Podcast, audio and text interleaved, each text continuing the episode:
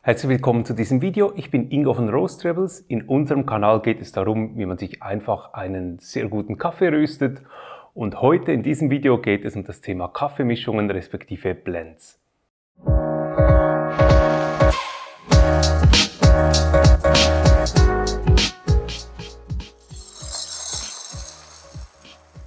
Ich werde in diesem Video zuerst mal darüber sprechen, warum macht man überhaupt Blends dann, was für Arten von Blends gibt es, was ist da überhaupt möglich.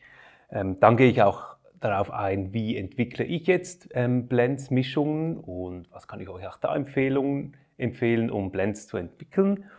Danach über das Thema Pre-Blend, Post-Blend, das ist ein sehr emotionales Thema, meine Meinung dazu. Und am Schluss mache ich euch noch ein paar Empfehlungen, weil ich immer wieder gefragt werde für so Kaffeemischungen, respektive ich gehe spezifisch ein auf Espresso-Mischungen, weil ich merke, da ist ein besonderes Interesse darauf. Als zuerst, warum äh, macht man überhaupt Kaffeemischungen? Es geht eigentlich ganz einfach darum, dass man mit einem Blend, mit einer Mischung ein Geschmacksprofil oder ein Charakter eines Kaffees entwickeln kann, den es sonst so als Single Origin nicht geben würde. Und die Motivation dahinter ist ein bisschen eine unterschiedliche. Ähm, einerseits haben wir da die großen Marken, die großen Unternehmen oder Röstereien, die Markencafés haben. Und die haben natürlich die Herausforderung, sie haben einen Kaffee, der ähm, eigentlich eher ein Markenprodukt ist, der eigentlich immer gleich schmecken soll, der vom Charakter immer gleich sein soll. Also ihr könnt euch vorstellen, wenn ihr zum Beispiel äh, zu Oma nach Hause geht, die hat seit 30 Jahren den gleichen Kaffee und der muss auch immer gleich schmecken und gleichzeitig haben sie aber ein Naturprodukt, äh, mit dem sie arbeiten. Und hier ist es auch so, dass äh, noch viele von diesen Kaffeeanbaugebieten sind auch Länder, die politisch oder ökonomisch nicht so stabil sind. Das heißt, man kann sich auch nicht darauf verlassen, dass man immer den gleichen Kaffee kriegt. Noch dazu sind die Ernten geschmacklich unterschiedlich. Es gibt Saisonalitäten und deshalb entwickeln diese großen Kaffeeröstereien in der Regel ihre Mischungen so, dass sie aus verschiedenen Ländern einkaufen können, dass sie sich verschiedene Herkünfte, verschiedene Kaffee zusammenmischen können. Auch Reportagen im Fernsehen dazu, das ist sehr spannend zu sehen, wie in diesen großen Unternehmen eigentlich ganze Teams den ganzen Tag nichts anderes machen, als Kaffee zu schlürfen und dann Mischungen zusammenzustellen, so dass sie eigentlich dieser Marke oder diesem Geschmacksprofil immer entsprechen und da auch Flexibilität haben, woher die Kaffees kommen. Etwas, was natürlich noch dazu kommt, ist auch, ähm, dass man dort möglichst günstig den Kaffee produzieren möchte. Das heißt, dass man auch eine Verhandlungsmöglichkeit hat, um den Kaffee möglichst günstig einzukaufen, wenn man sich nicht auf einen Single Origin Kaffee ähm, fokussiert. Dann das Zweite bei vielen mittelgroßen, kleinen Röstereien, da geht es bei den Blends auch darum, dass man nebst dem, dem Profil, zum Beispiel ein Espresso-Profil, was man erreichen möchte, dass man sich auch irgendwo differenziert, dass man einen Kaffee hat, ähm, ein Geschmacksprofil hat, was nicht die anderen Röstungen auch, Röstereien auch haben. Also dieses Differenzieren ist hier sehr wichtig, dass man dann so einen Hausblend hat, der spezifisch für einen steht und mit dem man natürlich auch die Kunden binden kann. Auch für diese Röstereien ist die Herausforderung recht groß. Gerade wenn Sie Gastronomiekunden haben, in der Gastronomie ist das A und O, dass man Konsistenz hat bei den Kaffees, die man abliefert. Meistens sind die Teams in den Cafés oder Restaurants nicht so versiert, das ganze Equipment immer einzustellen. Und wenn man da nicht konsistent ist im Kaffee, den man liefert, dann ist der Kaffee mal überextrahiert, unterextrahiert und somit sind eigentlich alle unzufrieden. Das heißt, die müssen es irgendwo schaffen, ähm, eine, ein Blend hinzukriegen, der ein spezifisches Profil hat, der sie differenziert und gleichzeitig aber auch konsistent ist und viele von diesen Röstereien möchten ja aber auch Transparenz geben. Also hier sieht man dann häufiger auch mal die Herkunft des Kaffees, zumindest mal die Länder. Ähm, je spezifischer die Rösterei ist, desto mehr Informationen gibt ja dann auch direkt zur Herkunft der Bohnen. Und viele von euch sind ja Heimröster. Da ist es natürlich ganz eine andere Sache. Hier kann man sich einfach wirklich nur darauf fokussieren, jetzt den besten Kaffee hinzukriegen. Die meisten von euch sind auch versiert, dann, wenn sie eine Röstung gemacht haben, entsprechend die Kaffeemaschine und die Mühle einzustellen. Das heißt, da kann man sich wirklich einfach darauf fokussieren, ähm, den Kaffee sich zu rösten, der einem dann das, das schönste, angenehmste Geschmackserlebnis bietet. Und hier ist auch meine Empfehlung, ich habe immer wieder Leute, die zu mir kommen, die starten mit dem Rösten und eigentlich gleich über Blends sprechen. Hm, ich empfehle da, dass ihr zu Beginn einfach mal Single Origin mit den sortenreinen Kaffees arbeitet, um auch mal zu, mitzukriegen, wie der Kaffee schmeckt, wie die einzelnen Komponenten schmecken und euch dann bewusst überlegt, was ihr eigentlich, was euch fehlt, was ihr erreichen möchtet und auf der Basis dann Mischungen macht. Also nicht gleich mit Mischungen starten, sondern mal sortenrein starten und sich dann überlegen und bewusst dann Entscheidungen treffen für, für Mischungen. Jetzt, was sind überhaupt für Blends möglich? Es gibt eigentlich ähm, typischerweise zwei Arten von Mischungen, die man macht. Man kann einerseits unterschiedliche Bohnen mischen, man kann aber auch unterschiedliche Röstgrade mischen.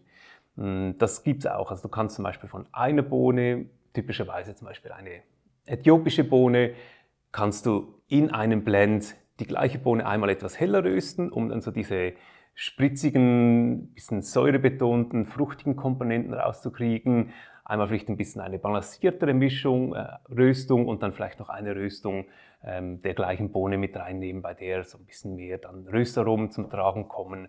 Und das gibt natürlich dem Kaffee noch ein bisschen eine, eine stärkere Tiefe. Das ist etwas, was viele Leute vergessen. Was halt nahe liegt, auf der Hand liegt, ist Kaffees aus unterschiedlichen Herkünften mit unterschiedlichen Geschmacksprofilen Charakter zu mischen. Und auch die kann man entweder alle zum gleichen Röstgrad mischen oder auch mit unterschiedlichen Röstgraden. Es ist so, bei den Mischungen unterscheidet man einerseits zwischen harmonischen Mischungen, das sind Mischungen, wo sich die Geschmacksprofile ergänzen der Kaffees. Also da kann zum Beispiel ein Kaffee ein bisschen etwas Nussigeres haben, ein anderer Kaffee etwas Schokoladigeres, ein bisschen Karamellnoten, das sind so Geschmacksnoten, die sich ergänzen. Und das andere sind dann Röstungen, die eine Spannung erzeugen. Also Kaffeemischungen, die im Geschmacksprofil unterschiedlich sind und dann eigentlich in der Mischung, im Blend ein Geschmacksprofil geben, eine Komplexität auch geben, die man sonst nicht erreichen würde mit einem sortenreinen Kaffee. Jetzt zur Anzahl der Kaffees in einer Mischung. Hm, ich empfehle euch hier möglichst wenig Kaffees miteinander zu mischen. Also ich, wenn ich Mischungen mache, nehme ich in der Regel maximal drei verschiedene Bohnen. Es gibt Spezialfälle, da gehe ich nachher auch darauf ein, wo ich vielleicht mal vier Bohnen nehme, aber nie mehr als das. Der Grund dafür ist natürlich, ihr müsst euch vorstellen, so in einer Espresso, in einem Espresso-Shot hat es ungefähr 70 Bohnen drin. Wenn ihr jetzt zu viele Kaffeekomponenten habt, das ist natürlich auch nicht immer gleichmäßig in der Packung vermischt, das ist nicht immer gleichmäßig in der Mühle vermischt. Und wenn ihr jetzt 70 Kaffeebohnen habt und zum Beispiel von einem Kaffee 10% drin, dann müsste es eigentlich genau diese sieben Bohnen treffen in der Kaffeemischung. Und das ist natürlich dann von der Wahrscheinlichkeit auch gering. Das heißt, die einzelnen Kaffee-Espresso-Shots werden dann geschmacklich wieder unterschiedlich. Und das ähm, könnt ihr natürlich, dem könnt ihr ein bisschen entgegenwirken, wenn ihr weniger Bohnen nehmt und dafür dann ein bisschen höhere Anteile pro Bohne drin habt, dass man wirklich auch die einzelnen Komponenten noch rausschmeckt. Als drittes möchte ich darauf eingehen, wie man solche Blends entwickeln kann. Also ich gebe euch mal mein Prozedere dazu. Ich habe hier eine Terminologie für mich entwickelt. Ich weiß aber ehrlich gesagt nicht, ob das irgendwie eine offizielle Sprachregelung ist, ob die überhaupt irgendwie Sinn macht. Ähm, ihr könnt mir das gerne in den Kommentaren reinposten. Aber ich spreche eigentlich immer so von einem Wet Cupping und von einem Dry Cupping. Und zwar mache ich das so, wenn ich, ähm, wenn ich eine Mischung, einen Blend entwickle, dass ich dann die Kaffeesortenreihen, also jeder für sich, einzeln röste und dann eine Cupping-Situation mache, also in diesen Cupping-Schälchen, ihr könnt es auch in Tassen machen, wenn ihr keine Cupping-Schälchen habt oder Gläser, die Kaffees aufbrühen, flüssig und dann nehme ich ein Glas und mache mir dann verschiedene Mischungen. Also nehme zum Beispiel vom Tässchen 1 zwei Löffel, vom Tässchen 2 ein Löffel und so kann ich verschiedene Mischungen dann eigentlich gleich mit diesem flüssigen Kaffee machen und sehr schnell nacheinander unterschiedliche Mischungen testen. Das ist natürlich extrem einfach und äh, so hat man eigentlich gleich nebeneinander verschiedene Mischungen, die man testen kann. Der Nachteil da, dabei ist eigentlich der Nachteil, den man beim Cupping immer etwas hat. Ein Cupping ist halt eine spezielle Art, wie der Kaffee gebrüht wird. Und gerade wenn man zum Beispiel Espresso mag, dann unterscheidet sich der Kaffee ja allein durch die Zubereitungsart sehr stark vom Cupping. Also ist vor allem sehr viel intensiver und das macht zum Teil ein bisschen schwierig, die Informationen vom Cupping dann direkt auf den Espresso zu übertragen.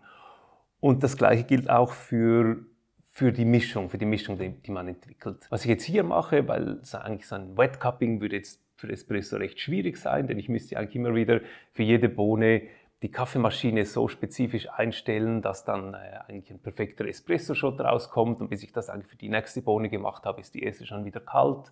Das heißt, es funktioniert da nicht wirklich. Was ich dann mache, ist, ich nehme die Bohnen, ich male sie so, dass sie dann für eine Espresso-Extraktion perfekt wären, aber auch sortenrein. Dann habe ich dann drei Haufen zum Beispiel, drei Schälchen mit diesem gemahlenen Kaffee und dann mische ich dann den Kaffee, also das Kaffeepulver, mische das und extrahiere dann die Espressi und so kann ich dann verschiedene Espressos nebeneinander vergleichen und das ist natürlich viel einfacher dann, um, um eine Mischung zu entwickeln. Was man einfach aufpassen muss, ist, dass man auch hier relativ genug schnell arbeitet und den Kaffee, das Kaffeepulver nicht so lange stehen lässt, denn wenn das natürlich irgendwie eine halbe Stunde rumsteht, dann fängt es schon an zu oxidieren. Das heißt, dass man schaut, dass die, das Kaffeepulver jetzt nicht länger als irgendwie 20 Minuten rumsteht und dann kann man sich dann eigentlich auch schon schöne Espresso-Mischungen entwickeln. Was ich übrigens beim Cupping auch immer mache, ist, wenn ich einen Kaffee dann später mit Milch zubereiten möchte, also ein Cappuccino, dass ich dann eigentlich auch in diesen Cuppings das auch schon mit, mit warmer Milch probiere. Ich nehme in der Regel einfach 60 Grad warme Milch, die ich zubereite, die ich ein bisschen reinmische und dann ähm, kriegt man das noch sehr gut mit, wie diese Mischung dann auch mit der Milch schmecken würde, weil meistens gibt die Milch ja noch etwas Süße und Balance mit rein, was dann den Charakter des Kaffees nochmal stark beeinflusst. Jetzt zum Thema was für Röster spezifisch interessant ist. Wann mischt man denn das eigentlich? Mischt man es vor dem Rösten oder nach dem Rösten? Und diese Diskussion wird meistens sehr emotional geführt. Ich finde, das ist, kommt dem nicht ganz gerecht. Ich finde, man muss das ein bisschen nüchtern betrachten, denn es gibt für beide Arten Vor- und Nachteile. Beim Pre-Blend, das heißt, dass man die Kaffeebohnen vor dem Rösten zusammenmischt und dann schon als Blend misch, äh, röstet. Beim Post-Blend ist es so, dass man die Kaffeebohnen separat röstet und dann auch zusammenmischt. Postblend ist sehr beliebt, weil es natürlich den Vorteil hat, du kannst jede Bohne separat mit dem perfekten Profil rösten, dass du eigentlich überall den Geschmack rauskriegst, den du suchst und dann auch die Kaffeebohnen mischst, dass dann wirklich ähm, relativ einfach diese Geschmackskomponenten zusammenmischen kannst, die du suchst.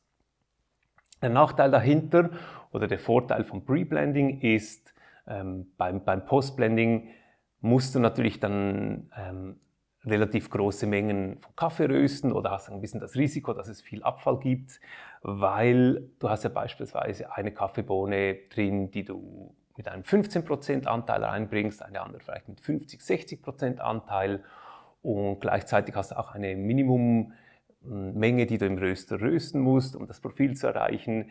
Und da hast du natürlich dann das Risiko, dass du ähm, entweder riesige Mengen rösten musst und der Kaffee dann relativ schnell alt wird oder halt du dann eigentlich Kaffee hast, den du dann irgendwie wegtust, weil du, ähm, weil du zu viel geröstet hast. Zudem ist es auch so, dass Preblends eigentlich äh, entgegen der Meinung von vielen Leuten sehr häufig auch gut funktionieren, sehr häufig auch gut schmecken. Ich empfehle dir, weil es einfach auch praktischer ist, das auch mal auszuprobieren mit den Mischungen, die du magst. Wenn du merkst, das funktioniert jetzt nicht bei diesen Bohnen, die du hast, dann lässt es bleiben, machst einen Post-Blend. Aber ich empfehle es dir einfach mal, bevor du es komplett verwirrst, die Idee vom Pre-Blending, das mal durchzuführen und zu testen. Was wichtig ist, wenn du Pre-Blend machst, sind drei Sachen. Das eine ist, dass du die Kaffeebohnen, die du mischt, schon ein paar Tage vorher als Rohbohnen zusammengibst, zum Beispiel in einen Beutel oder in eine Dose. Hier, da geht es darum, dass sich der Feuchtigkeitsgrad der Bohnen ähm, angleichen kann. Meistens haben die einzelnen Bohnen unterschiedlichen Feuchtigkeitsgrad und das beeinflusst natürlich die Röstung. Und wenn du die Bohnen vorher schon ein paar Tage zusammengemischt hast, schön durchmischt, dann gleichen die sich an im Feuchtigkeitsgehalt, was die Röstung sehr viel einfacher und dann auch konsistenter und gleichmäßiger macht. Das zweite ist, dass du Bohnen zusammenmischst, die auch von der Größe und von der Dichte ähm, sehr ähnlich sind. Also das heißt, du wirst Schwierigkeiten haben, wenn du zum Beispiel eine Monsun Malabar Bohne nimmst, die eine sehr geringe Dichte hat und die dann eigentlich mit irgendwie einer ähm, klassischen Hochland Arabica mischt. Oder auch wenn du eine Perlbohne nimmst und die dann eigentlich mit einem tief gewachsenen Robusta-Kaffee mischt, da hast du zum Teil Schwierigkeiten, wenn die sich sehr stark unterscheiden in der Dichte oder auch in der Größe der Bohne. Das heißt, da schauen, dass du eigentlich solche nimmst, die immer etwa ähnlich groß und ähnlich dicht sind.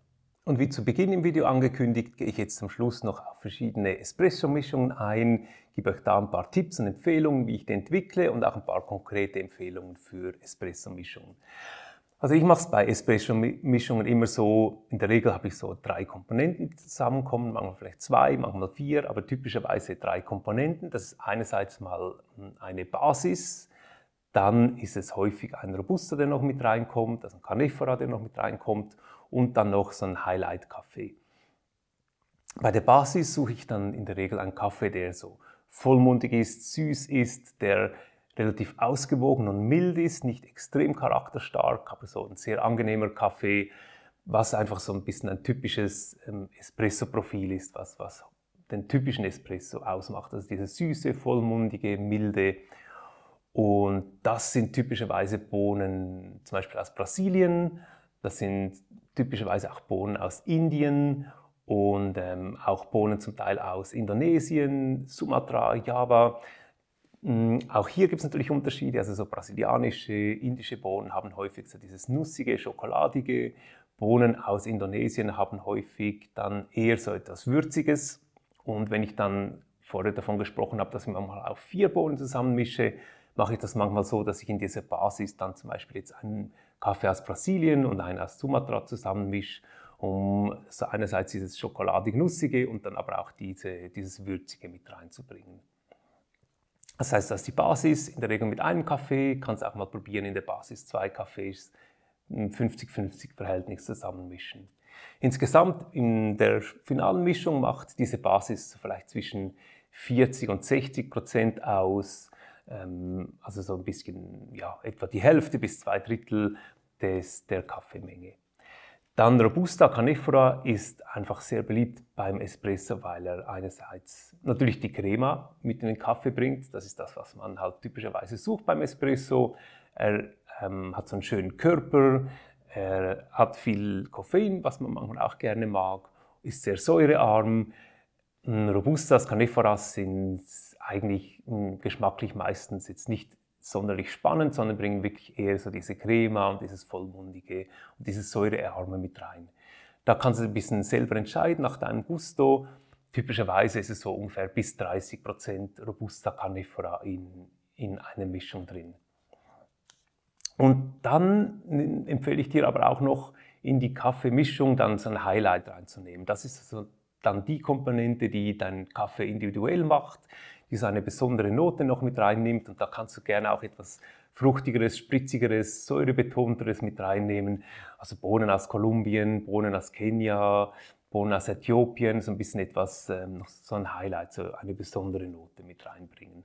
Und das ist natürlich auch so ein bisschen nach deinem Geschmack, das ist vielleicht auch nochmals irgendwie ein Viertel bis ein Drittel, was dann eigentlich reinkommt so an dieser, dieser speziellen Note.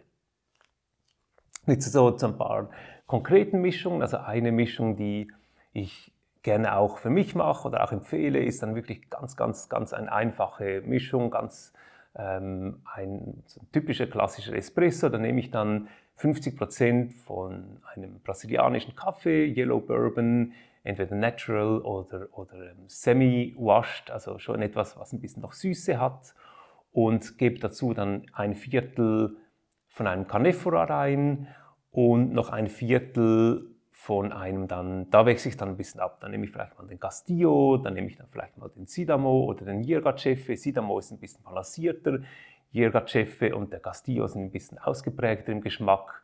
Also da wechsle ich ein bisschen ab, aber so ein Viertel Robusta, 50% brasilianische Yellow Bourbon und dann noch ein Viertel so ein Highlight-Kaffee. Dann auch so eine klassische Mischung, die noch ein bisschen balancierter ist. Du kannst gern dann auch den, den brasilianischen Anteil noch ein bisschen ausdehnen, also dass du zum Beispiel zwei Drittel nimmst bis zu 70 Prozent, also 66 bis 70 Prozent vom Yellow Bourbon und dann 15 Prozent so einen gewaschenen Robusta mit reingibst und nochmals etwa 15 Prozent dann vom Guatemala oder Honduras. Das gibt einen so sehr milden, balancierten Espresso, hm, nicht sehr besonders im Geschmack, aber wirklich halt so etwas vielleicht so für jeden Tag, wenn man etwas sehr ausgewogenes, mildes möchte. Eine Möglichkeit ist, wenn du auf Robusta verzichtest, ähm, und ein Ristretto oder Espresso machen möchtest, ist, dass du 40% Kaffee aus Indonesien, also zum Beispiel Sumatra nimmst, welche so ein bisschen dieses würzige, aber auch süße, vollmundige haben. Dann etwa 20% Yellow Bourbon noch mit reingibst aus, aus Brasilien, ähm, also so ein bisschen dieses süße, schokoladige. Dann 25% ähm, ein SAB aus Guatemala oder ein Hochlandkaffee aus Honduras oder Kolumbien und dann noch 15 ähm, Prozent dann wirklich so so dieses Spezielle noch, dann zum Beispiel ein Castillo oder ein Sidamo äh, mit reinmischt. Also zuletzt eine Mischung, ähm, die ich auch ab und zu mache, das ist ein etwas sehr Fruchtiges, vor allem auch etwas sehr Süßes. Das ist dann äh, eine Mischung, wo ich etwa 60 Prozent einen trocken aufbereiteten, also Natural Kaffee aus Brasilien nehme und dazu dann 40 Prozent einen Yergachefe gebe. Man kann auch einen anderen ähm, Kaffee geben mit einem ähnlichen Charakter. Ich nehme dann gerne diesen Yergachefe. Das gibt dann einen etwas säurebetonten, aber auch sehr süßen Kaffee. Und das ist dann wieder mal ein ganz anderes Espresso-Erlebnis. Das kannst du dann auch als Flat White zubereiten oder als Cappuccino, wo es dann eigentlich nochmals ein bisschen runder wird, fast schon wie ein Dessert. Ich hoffe, dieses Video hat dir geholfen. Wenn du mehr über Rösten wissen willst, dann schau dir auch die anderen Videos in diesem Kanal an oder abonniere den Kanal, um auch keine Updates oder News zu verpassen. Und weitere Informationen zu uns sowie auch die verschiedenen Kaffees, Röstgeräte, Equipment, Tipps und Tricks findest du auf unserer Webseite unter roastrebels.com.